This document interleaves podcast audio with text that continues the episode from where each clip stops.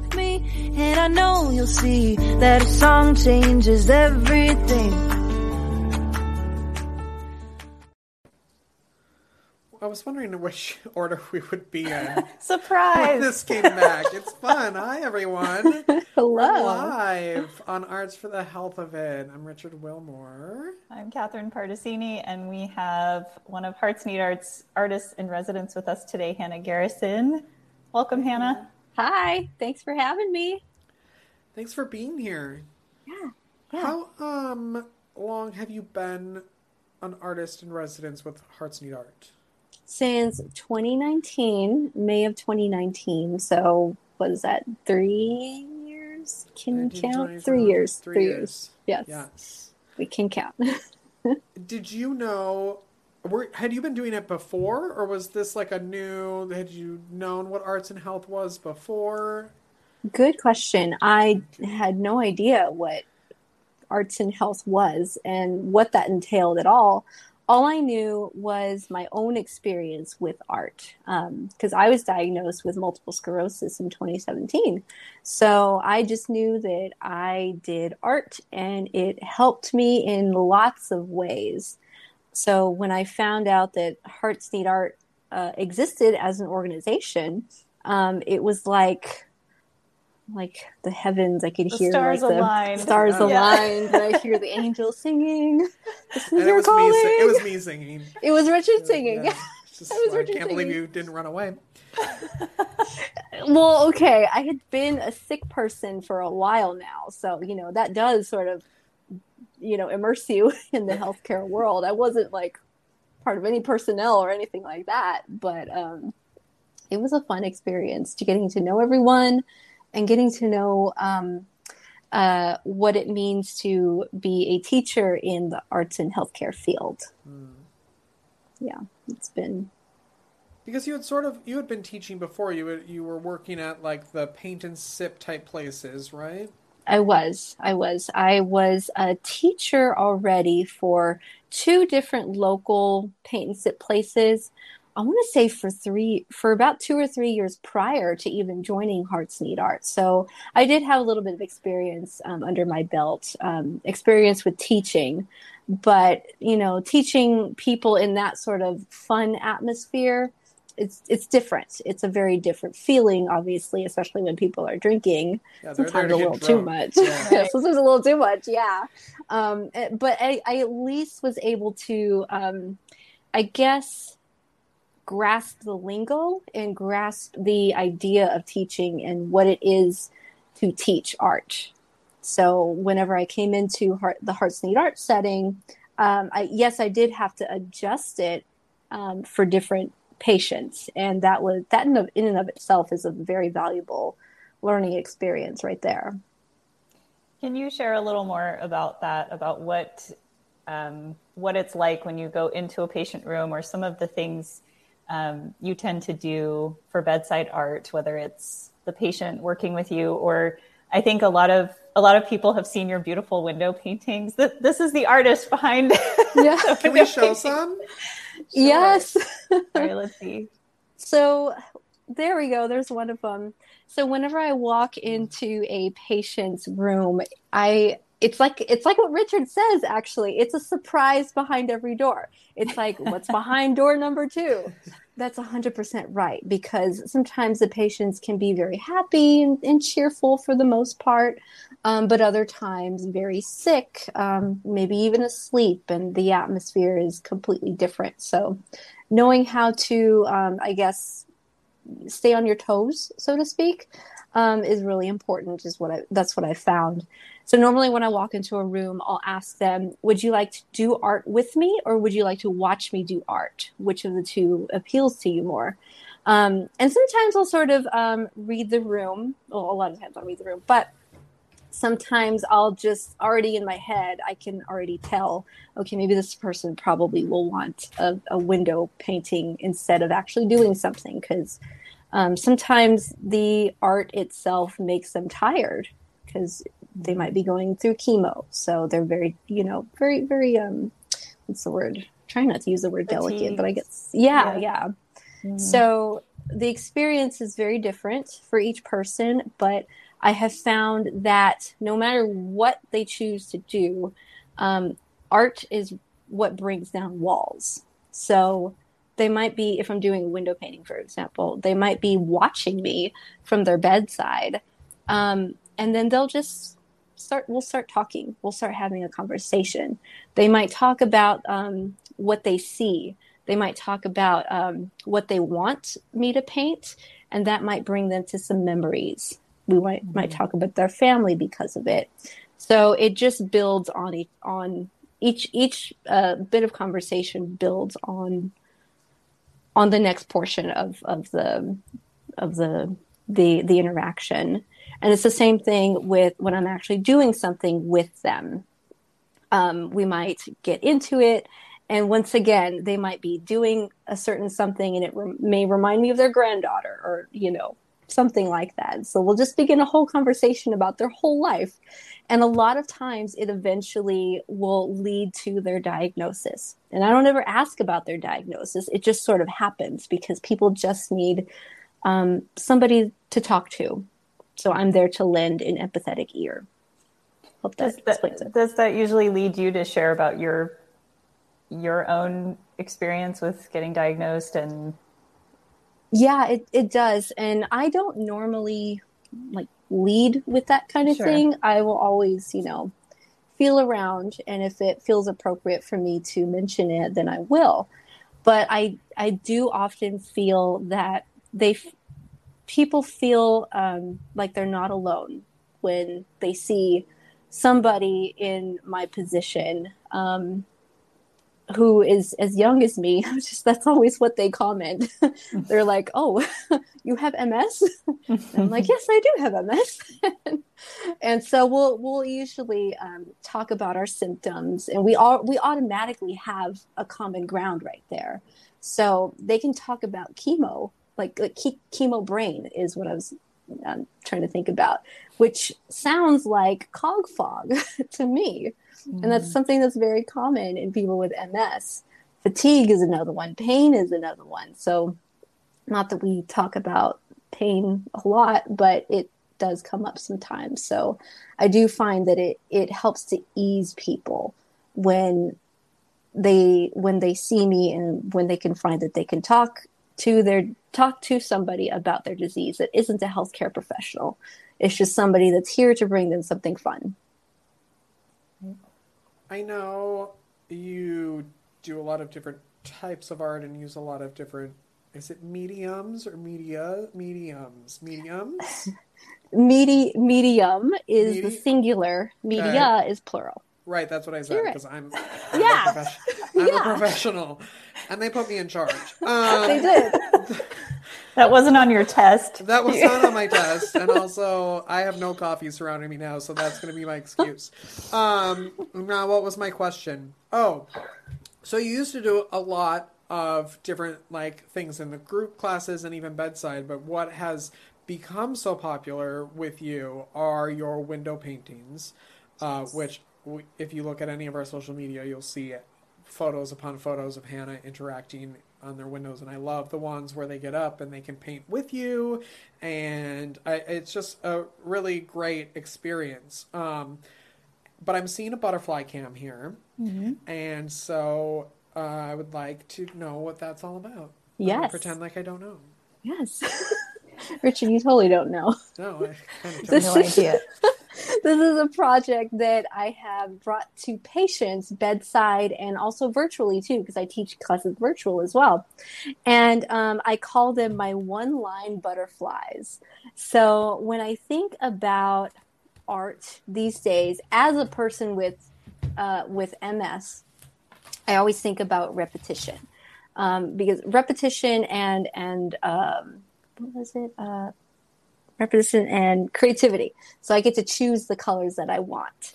And by the way, memory loss is another thing that I struggle with MS. So if you find me going in circles, that's why. So anyway, I teach this type of project a lot because of the idea of neuroplasticity. At least with MS, you know, And I guess as human beings in particular, we need repetition in order to learn new things. And so that idea of neuroplasticity, it empowered me when I was first diagnosed. It empowered me to keep moving forward and keep doing the things that I loved. So I started to incorporate repetition and pattern into my projects. And so this is primarily what I try to teach to patients is repetition, and I try to vary it and make them different. So if you're wondering what we're going to do, I'm going to give you a little demonstration. Yes. So I know I mentioned repetition, but also I like to think about puzzles, or I mentioned the word creativity. So I like to think about, I guess I like to do art that makes me think a little bit and sort of keeps me on my toes. So these are one-line butterflies, which I created with crayons. And today I'm going to do the same exact thing, same exact project, but I'm going to use markers instead, just so we can see what we can do with it. Y'all ready? You have your things? We're ready. Yay!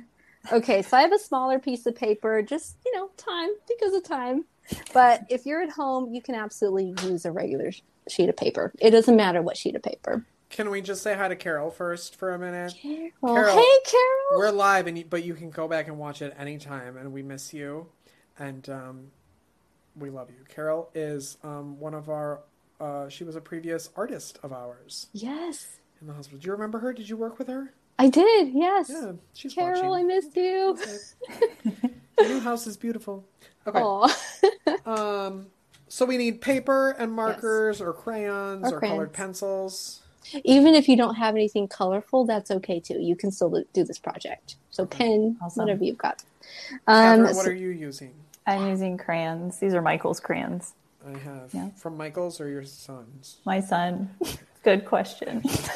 Really good question. Distinguish the two. Yes. All right, so we're going to start with the body of the butterfly. And like I said, this can be done with one line, but if you wanted to lift your pencil up or pen, whatever you're using, and make it a two-line butterfly, you can. You'll see how in a second here. I'm going to see if I can get a three-line butterfly. Or five, whatever.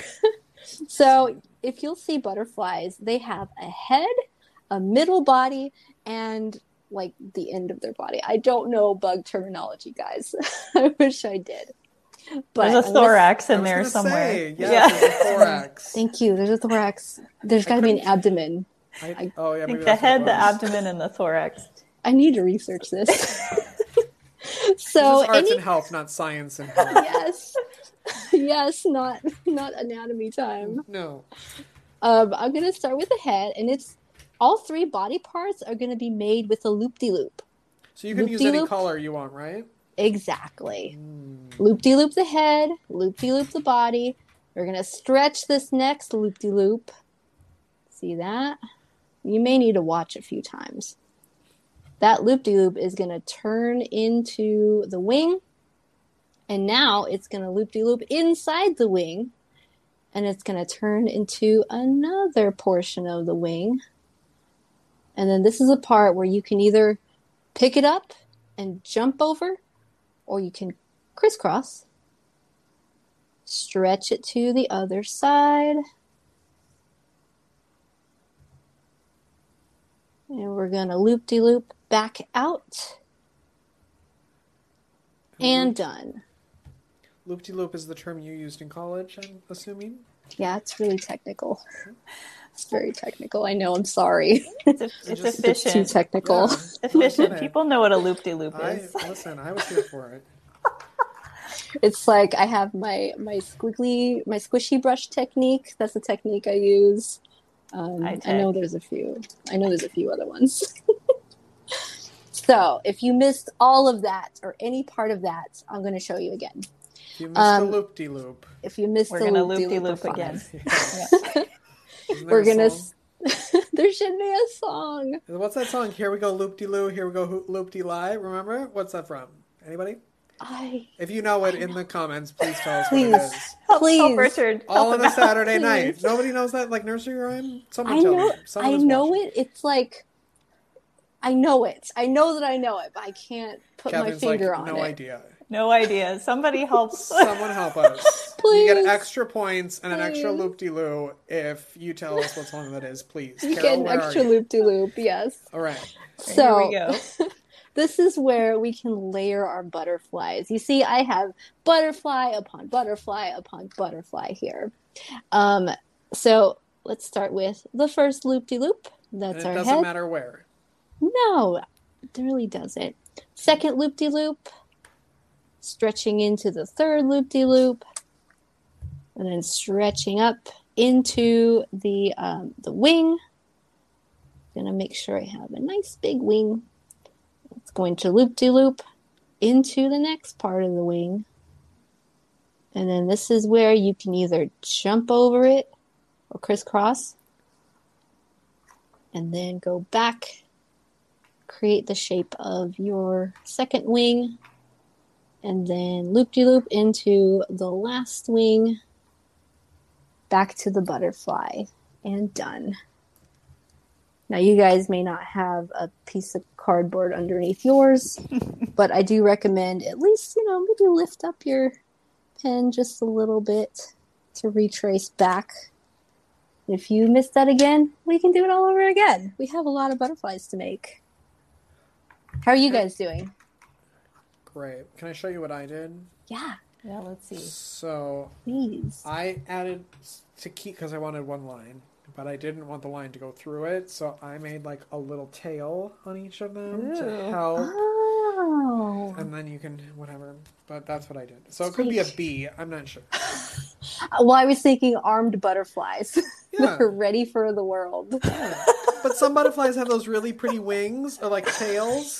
That's what I was going for. They do. Yeah. Random fact, guys. Okay. I can't believe I know this.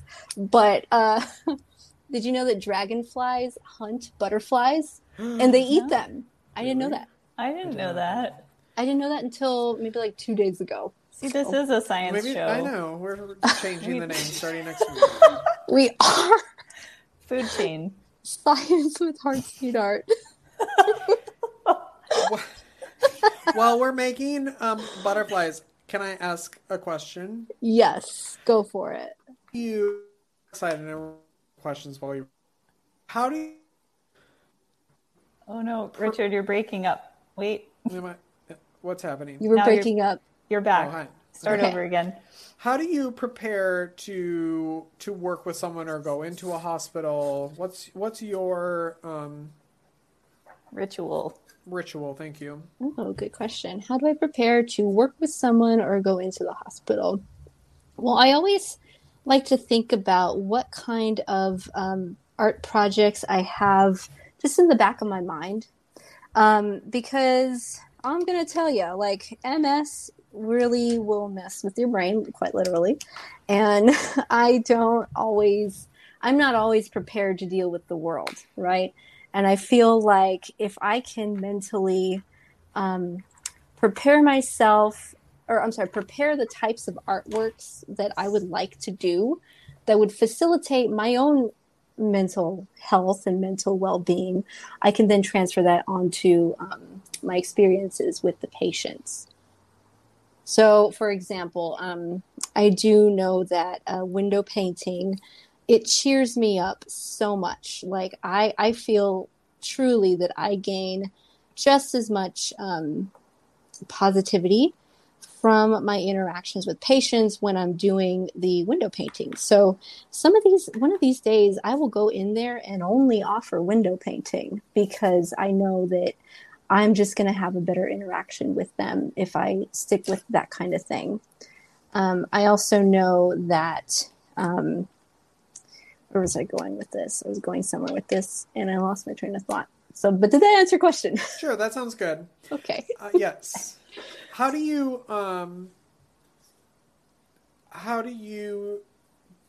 I guess, deal or prepare for people who say no? Because it all sounds like fun, and we go in and we have window paintings and they don't even have to do anything, but that doesn't mean they want the interaction. So when someone tells you no, how do you process that? I think especially at the beginning of a job like this, it's can be discouraging to hear no. But what have you learned about the power of no from people? Well, I think you bring in a great point. It can be discouraging to hear a no. And I used to be very discouraged, especially when I was first starting out, and I was loving my job when I got to interact with a patient, because, you know, it, like you said it perfectly. It can be pretty sad when people are not as appreciative as the arts as you are. So you come in really enthusiastic and get turned down. But I don't look at it that way anymore. I think about how many times a person has to say yes to their healthcare professionals. They have to go along with whatever they're saying, and they don't always feel like they ever have a choice in any part of their lives. Sometimes their lives are dictated by their diagnosis. And I honestly don't feel bad at all anymore. I feel like they can say no to me, and that's perfectly fine. And if they say no, then that gives me a possibility of having just a chat with them. And that's okay, because sometimes that's all they need. Sometimes all people need is just somebody to talk to. So even if I don't get to do art with them, that's totally fine by me. There's still, I'm still pretty much doing my job with them. I'm there for them, and it makes their day so much better. And I can't even tell you how many times I have cried inside a room with a patient who didn't even do art with me. Like there was this one older gentleman I sat with literally for 2 hours, and he had declined art with me a few times. I think I asked him maybe twice in that interaction. I was like, I think I said something like, are you sure you don't want to do art? I've been here for an hour. Are you sure? I mean, he was really funny. Like we had a great conversation, and he was like, no, I'm still good. And we just continued talking. So it was such a sweet moment, and I'm never going to forget any of those interactions. Yeah. It's just the human connection that they're longing for. And I gained something from that, too. I hope that answered your question. It sure did. So tell us, with this project in particular, and those of you who are listening and not watching, so Hannah has created a lot of overlapping one-line butterflies. Where do you take it after this? Do you kind of leave it? Do you add in some other repetitive marks, or where does it go from here? So you and I were on the same level, okay? I was thinking the same thing, and you brought it up. So let's take it to the next level. Again, I have more repetition, but it's not in the form of butterflies. You can see that there's a lot going on here, and I would like to, I guess, separate some of the butterflies using some more repetition in the form of squiggles. So I love to squiggle and scribble in my artwork. I just feel like being taken back to that childhood era where you don't even have to think about how perfect your lines are. That's great medicine. That's really great medicine. And that truly helped me, myself in my own MS journey, because I was supposed to become an artist after I graduated college, but then MS hit me. And what do you know? I can't even be a human being at this point. So I just ended up scribbling. So that's what we're going to do today. We're going to try to identify these areas in between our butterflies. This is a good start. And scribble all the way around. Now, I accidentally picked up the same color as this butterfly, so I'm actually going to change it. I want you to know that there is no such thing as a mistake. It's only with how we teeter-totter and adapt to the things that happen in our artwork. That's what matters. So because I put teal here on accident, I'm going to go ahead and put more teal everywhere else on not so much of an accidental basis. Happy accident. Happy accident. And we're just going to roll with it. And we're going to have more scribbles and squigglies everywhere, and we're just going to roll with it. These little happy accidents. We're going to see what it becomes. I can absolutely use different colors too. Like, I don't have to stick with one color for the entire process either. Although I tell myself to limit my colors. Don't always do that. I always tell myself this, and I warn my students when I'm teaching them. I'm always like, you're probably going to see 20 different colors that you've never seen before. I mean, if they're available, you're like obligated to use them. I can't help it. I can't help myself. You have to. It just happens. I was curious what kind of continues to surprise you, because you've been doing this work for a while, and is there something that continues to feel new or exciting or surprising to you when you're working with patients? I guess every single person that I meet with is just trying to be a person again. And it's not so much that it's surprising. It's more the fact that I get to peek a little bit into their soul. I know that sounds like really far out, but I mentioned earlier that art breaks down barriers. And I have gotten the privilege to get to know people on a level that I would never have otherwise known. And so many people, especially after a diagnosis of cancer, have learned to just appreciate life more. And like I said, it's not that it's surprising. It's just that I feel it emotionally every time I walk into a patient's room and have these conversations with them. Mm-hmm. They're just trying to live. They're just trying to be people again. And I'm there to offer support, and I'm there to maybe show them that they can be more than what they are in their bedroom, in their hospital room. If they wanted to do a little bit of art with me, I can show them a little something different, and maybe they'll learn something, and maybe they'll take it with them and do some more.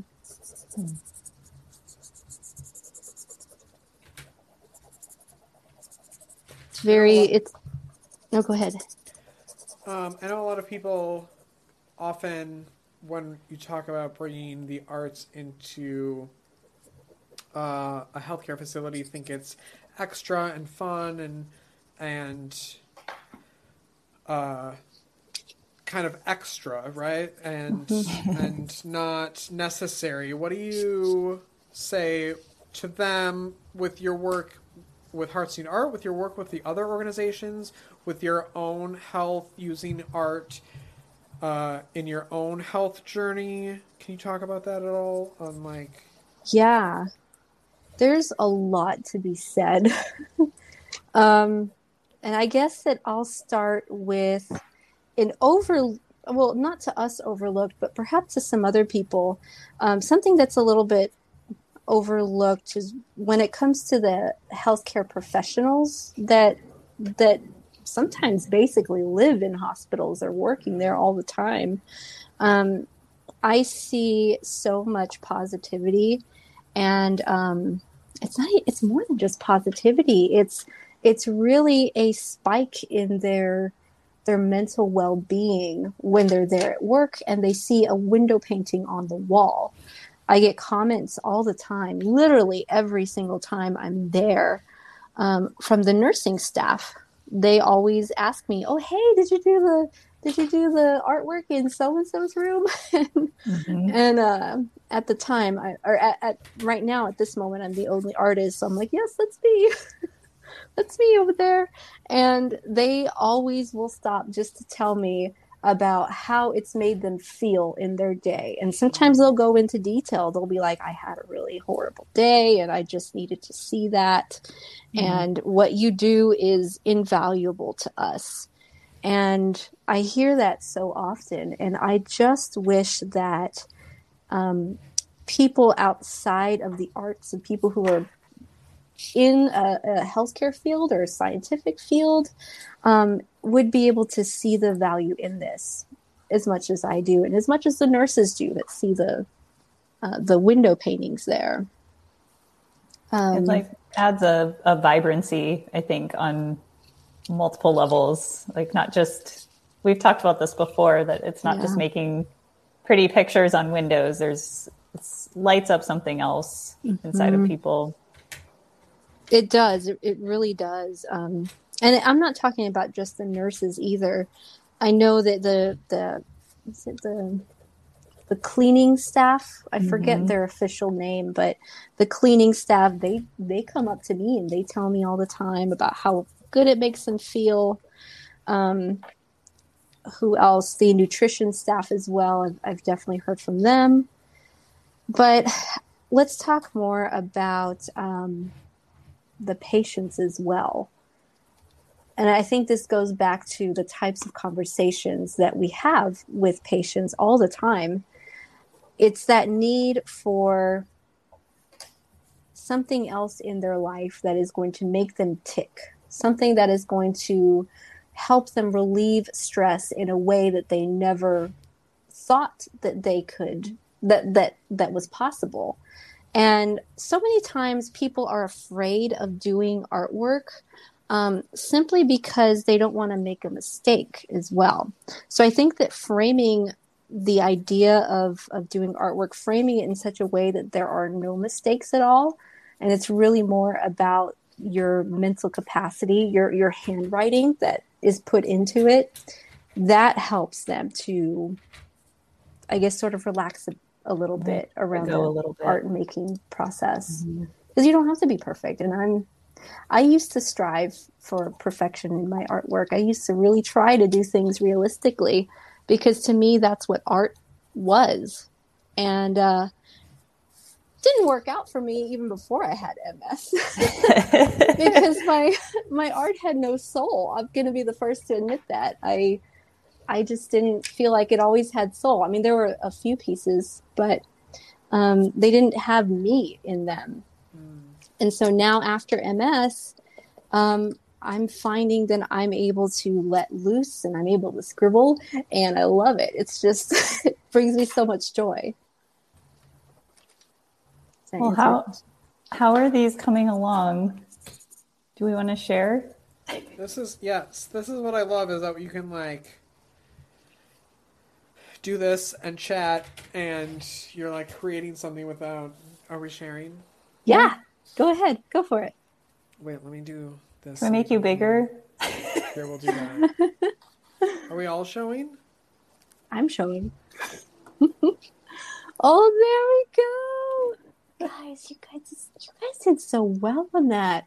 You both have different qualities inherent in both of your drawings. But you listen to the same instructions.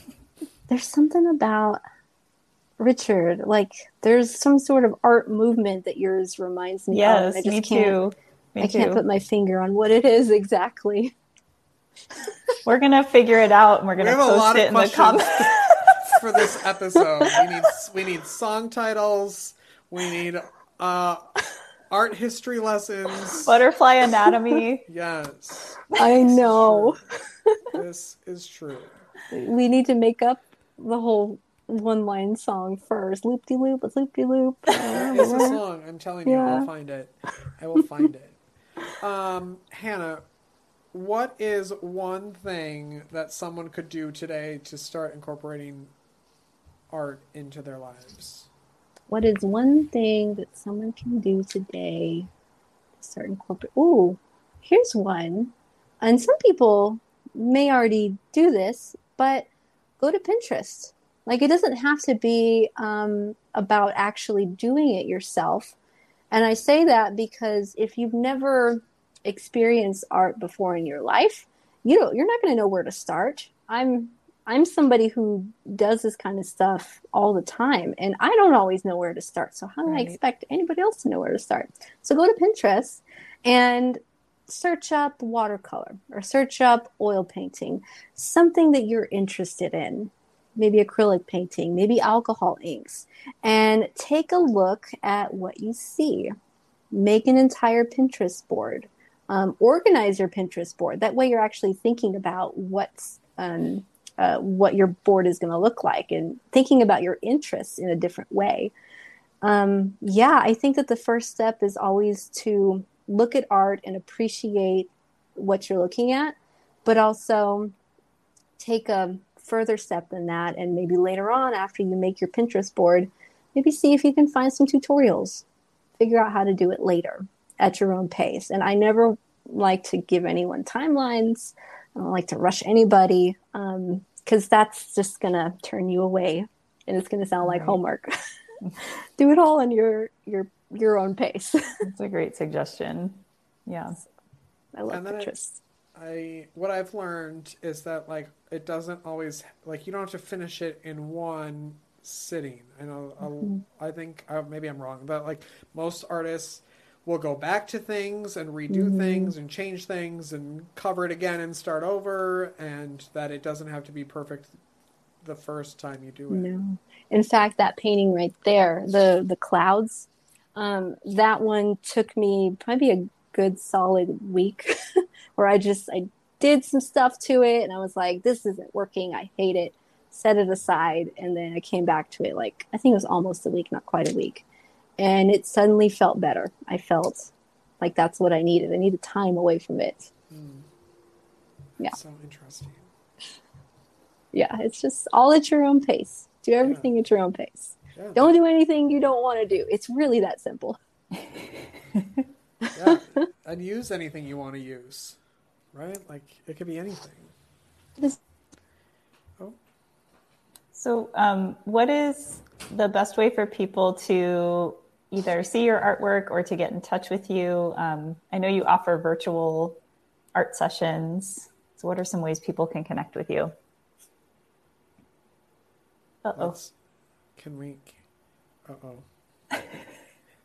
Hannah's having technical difficulties and she can't hear us. Can you try to unmute your phone? Mm-hmm. Hold, please. Is that better? Yes. There we go. Okay, there we go. It's because I had earphones that were attached to my other camera. That's why. We're back. Hi, everyone. Hi. What was your question, Catherine? I was just asking, what is the best way for people to either see more of your artwork or to connect with you? Because I know you offer virtual art for a lot of different organizations. But I do, yes. Okay, so very first, I have an Instagram, so you can follow me on Instagram if you want to. And I don't know, Richard, if we'll have a link to that or what, but sure, we can do whatever you want. Yeah, I let's see. I have a website as well, so that would be great. www.hgarrisonart.com. But as far as other organizations and other free classes, I teach with the MS Foundation every Monday at 7:00 Central Time. So, yeah, every single Monday. And I also teach for ANCAN.